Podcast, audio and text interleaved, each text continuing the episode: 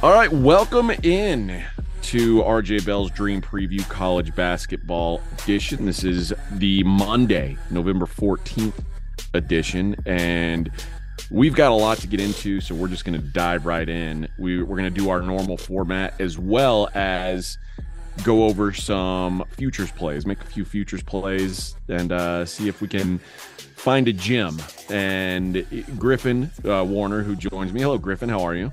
I'm good. How are you, AJ? I'm not too bad. This is an exercise we did last year, and you've got our results from last year. Why don't you share those with the people? I do. So not all bad. Happy to say that, AJ, all of your tournament picks made the tournament. You had Texas 14-1, Illinois 22-1, and Tennessee 40-1. All went out in the round of 32, which is very poetic. I was a little bit more all over the place. Houston was my first pick at 30-1. They finished in the Elite Eight despite losing their entire backcourt. So don't know how that one got there, but love it. And they're on that list this year for sure. Then I took USC, who was like, I was championing them all season, essentially, at 66-1. They finished the round of 64. And the biggest blemish on our six pack of picks was my pick of Maryland at 40-1. Ooh. Head coach Mark Turgeon decided to quit middle of the season or preseason, even like before they got the conference play. Still not sure why that happened or what his deal was, but that's never great for a futures bet. So that's what we did last year. I feel like we should do another six pack. Hopefully.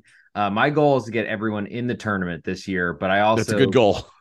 In saying that, though, I'm only going long shots at this point, I think. I might have one, depending, because we kind of ping-ponged and drafted these last year. So since I had an Elite Eight team, I'll go first. How about that? That works. And then you can go. So, and these are all numbers you can find probably... a big mixture of them across different books, depending on who's been taking more bets, apparently.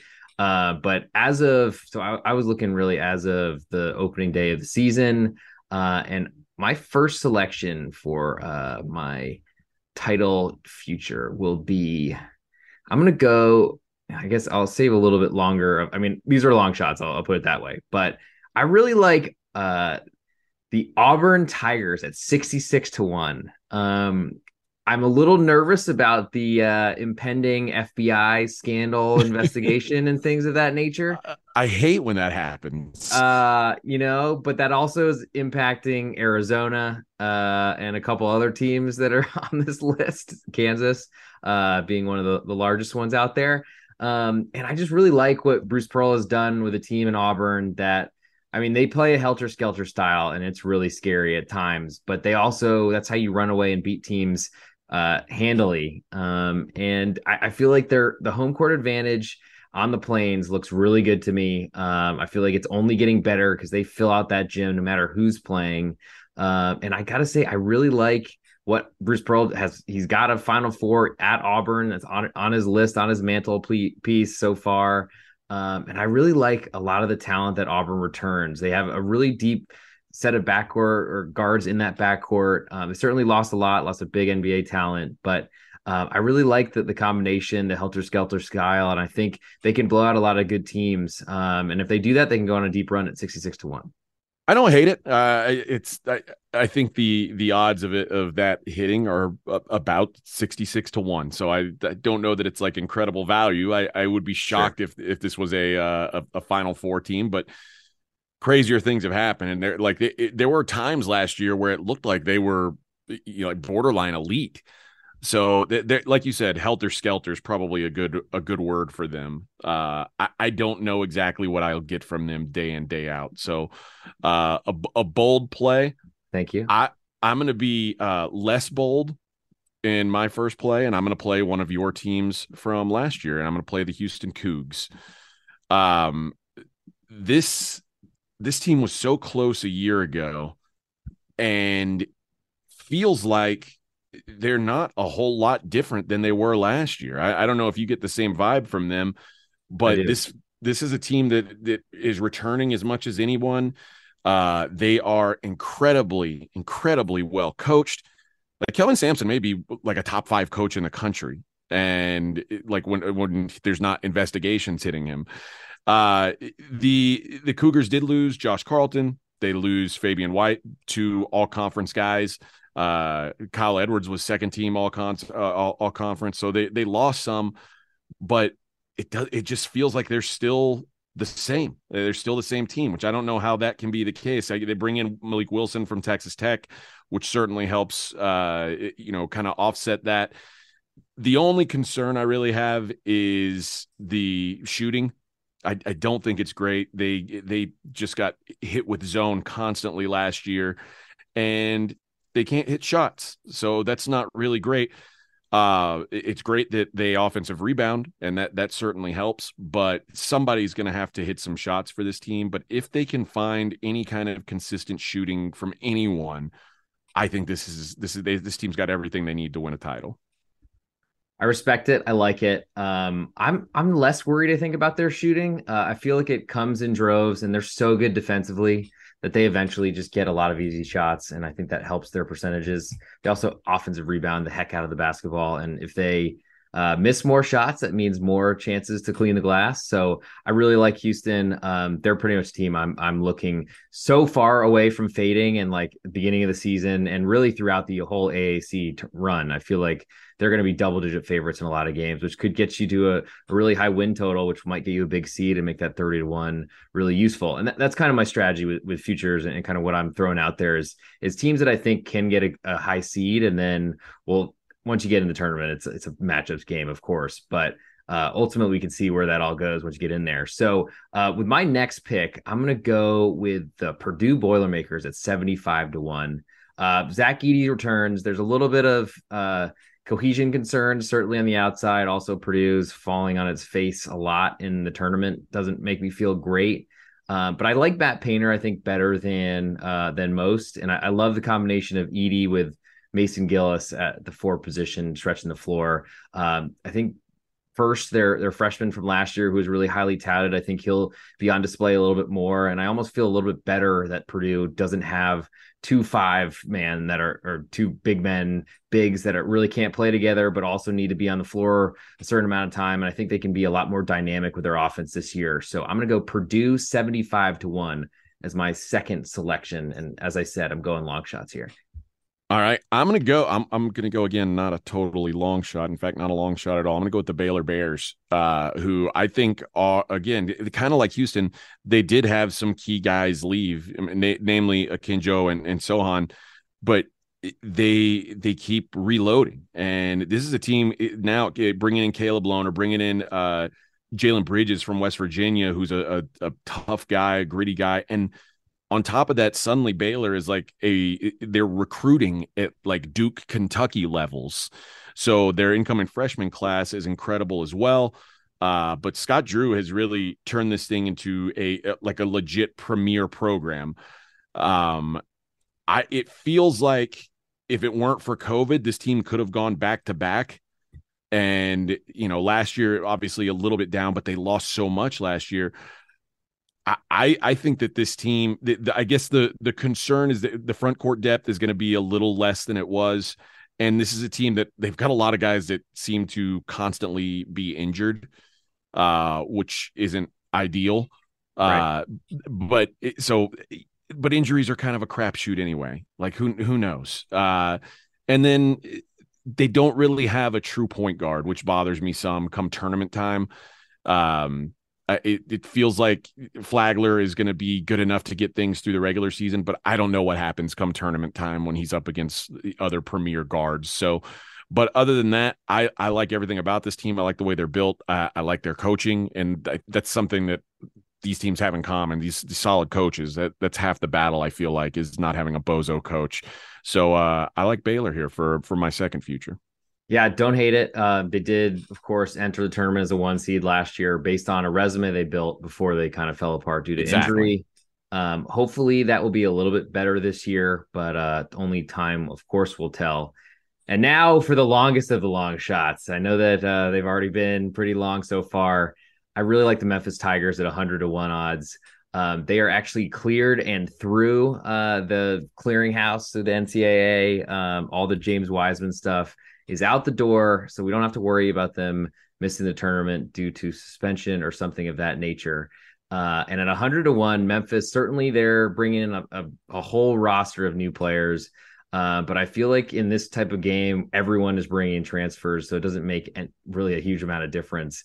Certainly I want a team that's played together for a while, but I do like a mixture of experience that's still on the Memphis roster, of course, via transfer, but then also bringing in some really, really big-time players like Kendrick Davis from SMU, and of course, there's always a Lawson brother at Memphis. So that's always great to see. And so I'm going to go Memphis 100-1 as my last pick of my future. I feel like they could go on a big run. Maybe if they get a win against Houston, played pretty well against them last year, if I remember correctly, that potentially gets them a good spot in the NCAA tournament. And then you know that their crowd's going to travel wherever they go.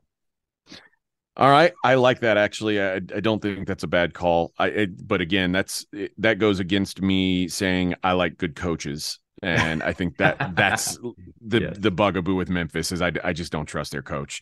Sure. I am going to go with Creighton for my last one. And there's a bunch of, again, like you said, there's a bunch of numbers out there. 30-1 kind of seems to be about in the middle. Okay. And for me, I'm counting on the three freshmen that they had last year to all take another step. They were all so good last year, Ryan Nembhard, Trey Alexander, and Arthur Kaluma. If those three guys can take that natural step, and then you add in Baylor Shireman, who they brought in from South Dakota State, and Ryan Kalkbrenner, who's like the heart of the defense, I guess you would say. You've got a really elite starting five, and you know, you just hope that some of the Sharif Mitchell, who's used to be a starter, you assume he'll kind of fall into the backup role behind Nembhard now. But they've got guys who, if they've got anybody on that team that can add a little bit of bench scoring, I think they're going to be really strong. This was a team that just got so much better as the season went on. Remember, they were replacing everything. So this was a brand new team last year. And as the season went on, they just seemed to gel. And I think having an off season together, and again, those three guys taking that natural transition as sophomores, I think this is a really dangerous team. They're incredibly defensive focused. They shoot well. I like everything about these. And again, I like the coach. So what do you think of the Jays? Love their home court advantage. One of the strongest out there. Really hard to go into Middle America and get a win, as John Rothstein loves to say. But I mean, hoping that coach makes sure he doesn't say anything explicitly racist to his team in the locker room at the end of the season and really make everyone want to stop playing for him. But they were so good in the NCAA tournament last year. I don't know if the Kalkbrenner injury was really kind of like knocked them out. I feel like that was towards the end of the game where they were starting to struggle. But it might have actually been in a game they won, and then they didn't have him for the next one, and we're kind of out of bullets in the gun. No, they remember Kalkbrenner got hurt in the San Diego State game. Okay, and they were already without Nembhard, so they were down to like basically six guys in that game against Kansas. So that's a tough game to win, but and of course Kansas, you may recall they ended up having a pretty good tournament run, but Creighton gave them hell with just six guys. So that's it. I agree with you. I think like that injury was, well, I guess those two injuries, that's really kind of what sealed their fate. Yeah, I mean, I'm looking forward to them this year. I think what we're doing, and I think it makes a lot of sense, is taking. I mean, some shots are longer than others from the selection so far, but ultimately just trying to find a way to get some value with some teams that might overplay their current numbers and get a good seed, and then see what happens and see who's hot and who runs into St. Peter's or something like that in this NCAA tournament. All right. Well, there you go. There are our future bets. Tail cautiously, as we just said, none of these hit last year, but would you like me to summarize them just before we move on? Sure. My three are Auburn 66-1, Purdue 75-1, Memphis 100-1, and then AJ's are Houston 30-1, Baylor 14-1, and Creighton 30-1. So go get them. See if you can find, you might even find better numbers than what we are listing out there. I mean, I'm seeing 45-to-1s on Creighton, but it's just like the most common numbers are 30-to-1. So I'm just trying to give the people a fair assessment of what it is, but yeah, certainly shop for the best price. All right. This last pod, we went over some games, and boy, were we off on some of these games. Like the ones that I felt the most confident in were Gonzaga and Villanova, both who Villanova, I shouldn't say laid an egg. They were in a close game that they probably should have won, if not for some late officiating shenanigans. Love that. But they were never going to cover already. Yeah. They were never going to cover that game. It didn't feel like so. And then, but Gonzaga, listen, I don't know if playing on that boat, what it was, but that was an odd game. If you told me, again, in hindsight, playing on the boat is probably what makes that thing go a million points under the total. But that total was in the 140s, and it's like Michigan State Gonzaga total at 140 something. It just feels like a trap. But some weird shooting stuff, people complaining about the shots all kind of just fading off to the left on the free throw line. But either way, Gonzaga gets the win, survives, but never had a chance to cover that game. And I don't know if that says more about Michigan State or Gonzaga, but we will talk about both those teams this week. As we've got a couple of these, well, at least one, the big sort of preseason tournament, this one-day doubleheader with Duke, Kentucky, Michigan State, and Champions Classic, the Champions Classic, and Kansas. So let's go ahead and jump into those games. Let's start with the first one of the day, which is the Kentucky Michigan State game. And we're going to project this line because we don't have it yet at Kentucky -6. What do you think of Kentucky and Sparty? Well, so I didn't get to offer thoughts on Michigan State, but I mean, of course, it's perfect to do that here. I was pretty impressed. I mean, they played, and honestly, I thought they could have won that game and beaten Gonzaga, which is not something I usually expect from them to do, I'll admit. They're really, I mean, I think we've talked about this on pod number one, is that a lot of times they're outclassed and the times they run up against the best teams in the country, especially early in the season, and then they get better as it gets later. I was pretty impressed, I thought, by Michigan State from what I saw.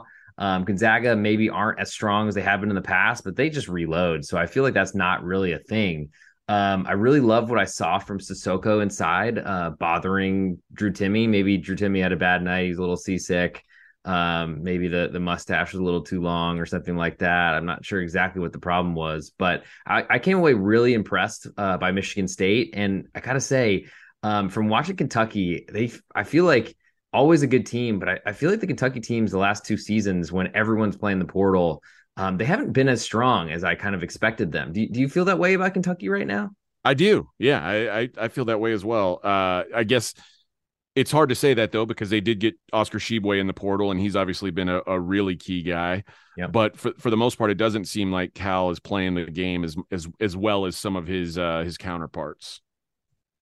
Yeah, I think, I mean, to your number, I lean to Michigan State. I definitely have a lot of history that I'm not trying to get too deeply into that one. But certainly at your number, that's the only way I could consider playing this game. So I kind of agree with you, but I worry because part of our handicap last week was Michigan State doesn't play well early on. It's not unusual. And, but they really impressed me in that Gonzaga game. They had several opportunities to win it. Here's the things that have to get better for Michigan State. Joey Hauser has to be better. First of all, like he's got to be almost their key guy. And he stunk in that game, to put it nicely. And they've got to shoot better from outside, though. That could just be an effect of playing on that ship. So I don't know. With Kentucky, I'm curious to see if we get any of Oscar Tshiebwe, who coming into the season, they said he had a minor knee procedure and he was not in a situation where he was going to miss any time. There was no threat of him missing any time. Well, they've played two games. He's played 0 minutes. So I don't know what that says about how the procedure went, if, you know, if it's a pain tolerance thing, if they just decided, well, we're playing two games that we're not going to need Oscar, and they didn't. But I think he's a key factor in a physical game. Like, having the most physical guy could go a long way for them. What it has done is playing without Oscar and not going through Oscar in the paint on offense has led Kentucky to rely a little more on their outside shooting. And in their first two games, they're 22 of 43 from 3 points. That's an absurd number for a Kentucky team. Severe Wheeler missed the first game, came back against Duquesne, so I guess he's healthy now. I like that Sparty has already played a tough game, but I wonder if being such a big dog and coming so close and having so many chances to win and losing by 1 point, if there's like a letdown spot there. I could see a meh game out of Michigan State, but based on what I saw them do against Gonzaga, it's six. If it's six, that's going to be a big number. I won't want to play Kentucky, but I'm also a little nervous about Michigan State in the spot.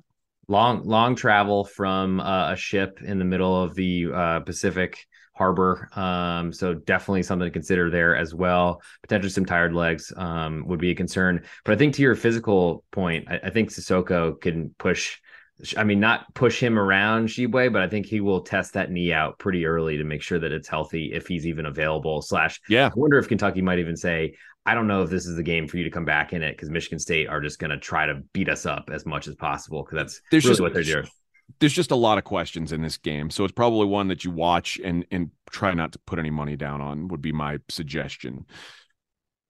Let's talk about the other matchup in this tournament, Kansas against Duke. We're looking at Kansas as about 2-point favorites here. And these are two teams who are clearly replacing a lot, but obviously with a lot of incoming young talent. Kansas lost 4 of their top 5 from last year's team. Jalen Wilson's their experience, and he's averaged 20 and 10 so far. So I'd say that it's good experience. But the guy that's impressed me so far with Kansas is the 5-star wing, Grady Dick. Great name. He's going to be a problem. He lit it up against Omaha. He is really smooth, really good shooter, and obviously it's going to be a different story against Duke, and with Duke, they've got the top recruit in the country, Derek Lively. He sat out the first game, made his debut in the second, very limited minutes. But I would guess that the fact that he played makes me think he'll have a more expanded role in this game. Jeremy Roach is the veteran presence for this Duke team, though they haven't asked much of him because they've had a couple blowout wins. He's gone in, done his duty, and then they've gotten some work for the depth. I lean to the Devils here, and mostly for this reason. I assume they're going to be the more defensive-minded team, and if I think it's a coin flip type game early in the season when I think it takes a while for offense to get into a rhythm, I like these teams that are more defensively focused. So I lean to Duke getting a couple points here. What do you think? Yeah, I think I feel the same way. The underdogs always are interesting to me in these neutral court events, especially because even when these teams are there's a bigger gap between them, I feel like some of these games tend to play really close. And really isn't a great indicator on how the rest of the year will go either. But, you know, sometimes, I mean, if you're getting a couple points on a neutral, that's a really nice spot to be in. I also wonder the impact of Bill Self not being on the sideline and his top assistant, who are out, I believe, the first 4 games. And we've only played 2 so far. So I do wonder how and then, of course, on the other bench, Coach K not being there anymore and John Shire not getting to just get every call when he yells at the officials and they say, you're right, you've been doing this longer than I have. So you're probably right. You know what the call is. I guess that's the only way I can explain why Duke got such a home field advantage or home court advantage, even on the road or at neutral sites so much in the past. But yeah, I think any sort of underdog on the Duke side is where I'm leaning. It's really weird for me to see Kevin McCullough in the Kansas lineup, I got to say, but it's really weird still that you can transfer in conference and how often it's happening. But I think there's a decent backcourt there for KU with DeJuan Harris and also with Yusufu from, I think it was a Creighton transfer, or Drake transfer, if I remember correctly. Yeah. And Wilson, of course, has been really good to start. It might be one of those watch and see type matchups, though, because Duke is always young. And I think we have some questions about their coaching staff. All right, let's check out a matchup I know will be near and dear to you, and take a look at Gonzaga and Texas. And we're going to call Texas a 2-point favorite here. I imagine money comes on Gonzaga because that's the way these things tend to work. Indeed. But here's my thoughts on this Texas team. And I mentioned in the you know, the first part of this show, when we're talking about the futures, I mentioned what I liked about Creighton was those three freshmen and just sort of a natural progression for those three guys, their second year. I guess it's kind of the same way for Texas to me, because this was a team that had probably I shouldn't even say probably, they had absolutely the most success in the transfer portal. Like, they got all the prize pigs in the transfer portal. The problem was none of them were very good, other than, I guess, Timmy Allen. But Marcus Carr has to be way better than he is, than he was. Like, it just wasn't nearly good enough. Christian Bishop has to be better. Disu has to be better. Like, it was expected that they were, like, putting together an all-star team, and it just never came. The concern but I think a second year in the program, I think that it can be, you know, it'll be a natural progression. Like I said, adding in Tyrese Hunter, adding in a top 5 freshman and Dylan Mitchell. I think that this, obviously defensively, you're not going to have any questions. This team is going to defend. My biggest concerns are the offensive end. And this is a team that did not shoot the ball well last year. And then they lost their three best shooters in Ramey and Fabris and Jones, all gone. So who shoots the ball? I don't know. I don't know where the scoring comes from. They're going to have to win a lot of ugly, grimy, grinded out games. That seems like a tough task against this Gonzaga team, who, again, we talked about them in depth last week, but coming off a maybe a muffled offensive performance, again, partly because of the ship, I think, but I don't really know. It just feels like it might be hard for this Texas team to keep up for a full game with what Gonzaga can do offensively. What do you think about? Yeah, so it's a little Texas alum here. Get that out of the way so everyone knows. But it's going to be, the biggest environment for sure at the new arena that got put in. Other than hearing it was a very white court. I didn't get a ton of feedback because we've been playing the Sisters of the Blind so far, and all of the games are on Longhorn Network, and somehow I'm like blacked out from getting that. I don't know how. I just can never seem to connect.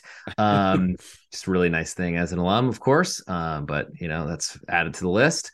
I'm concerned about Chris Beard. I got to say, like, he was the home run hire, and of course is someone that I'm very happy to have on campus on the 40 acres, but I just haven't really seen a lot from him ever since the long Texas Tech tournament run. I had a future on them that year, and I had a really good time riding them all the way to the championship game and nearly cashing a 125-1. That would have probably I should have quit right then, but it didn't win. So, and ultimately I just feel like when I look at the Texas offense, as you mentioned, it's always a concern for me. I feel like the defense has kind of been figured out. The no middle is employed by a lot of teams. And as you mentioned, Gonzaga can score. I'm not going to really downgrade them too much from the performance on the ship. They got to win. I think that's what was most important. And if they're an underdog here in Austin, crowds have been better for football games this year. It's always been a concern for me for UT sporting events, is that we don't generally have a lot of home field or home court advantage, but I lean to the Zags as an underdog for sure. Yeah, I think that's where I'm looking as well. I think this Texas team, again, will get better as the year goes on. I just think you have to see who's going to be able to shoot, you know, and how these newcomers, Hunter and Mitchell specifically, fit in defensively. So if Marcus Carr turns back into Minnesota Marcus Carr, I think there's going to be a problem. Like, this Texas team could be really good. And Allen is like, he's a mid-range guy that just doesn't shoot threes. And I don't think that when he has shot them, I don't think he shot them very successfully. So they're just going to have to find offense from somewhere. And like you said, it's hard to tell if they've found it or not, because the teams that they've played have provided no resistance. So maybe this Texas team has taken a real step. I think eventually we see this Texas. I think Texas has like Sweet 16, maybe even Elite 8 potential. But I do think that against a team like Gonzaga, it's going to be tough for them to hang. All right, for our last game, we will look at an interesting clash of styles here. And I am 2-0 betting Iowa so far against the spread, because Iowa historically dominates these bye games with like 20-something point spreads. They just go out there and they take shits on bad teams. And they have done it twice so far. Won't be an opportunity to do that against this Seton Hall team, who I have gone 2-0 betting Seton Hall unders this year. So, so my most successful betting trends have been out of this game, and I don't know that I can play either of them. I don't know that I want to play an under in an Iowa game, and I certainly don't know if I want to play Iowa against a team with a pulse here in Seton Hall. This Seton Hall team is just I mean, they're grown men. And that's been kind of my handicap so far with them, is that the two games that they played were against teams that had very little experience. And Monmouth was, if you remember, they were basically like everybody left. They have almost exclusively freshmen, like incoming freshmen on that team, super young team. And I was like, they're just not going to be able to hold up against these grown men. Same thing with St. Peter's. You know, this isn't the same St. Peter's team as last year. Everybody left, and when Shaheen Holloway left. And he's done a really good job at Seton Hall making these grown men play like grown men. And I don't know if, again, this is another team, I don't know if they've got the offense to be a great team, but they're going to make every game ugly and they're going to be in every game. Whereas Iowa, I've kind of said, you know, this McCaffrey kid seems really good. You can't lose like a top 5 pick and not have a drop off. Right. But Chris Murray feels really like a very serviceable replacement for his brother. Rabrach is playing well inside. Like they've got a lot of good parts.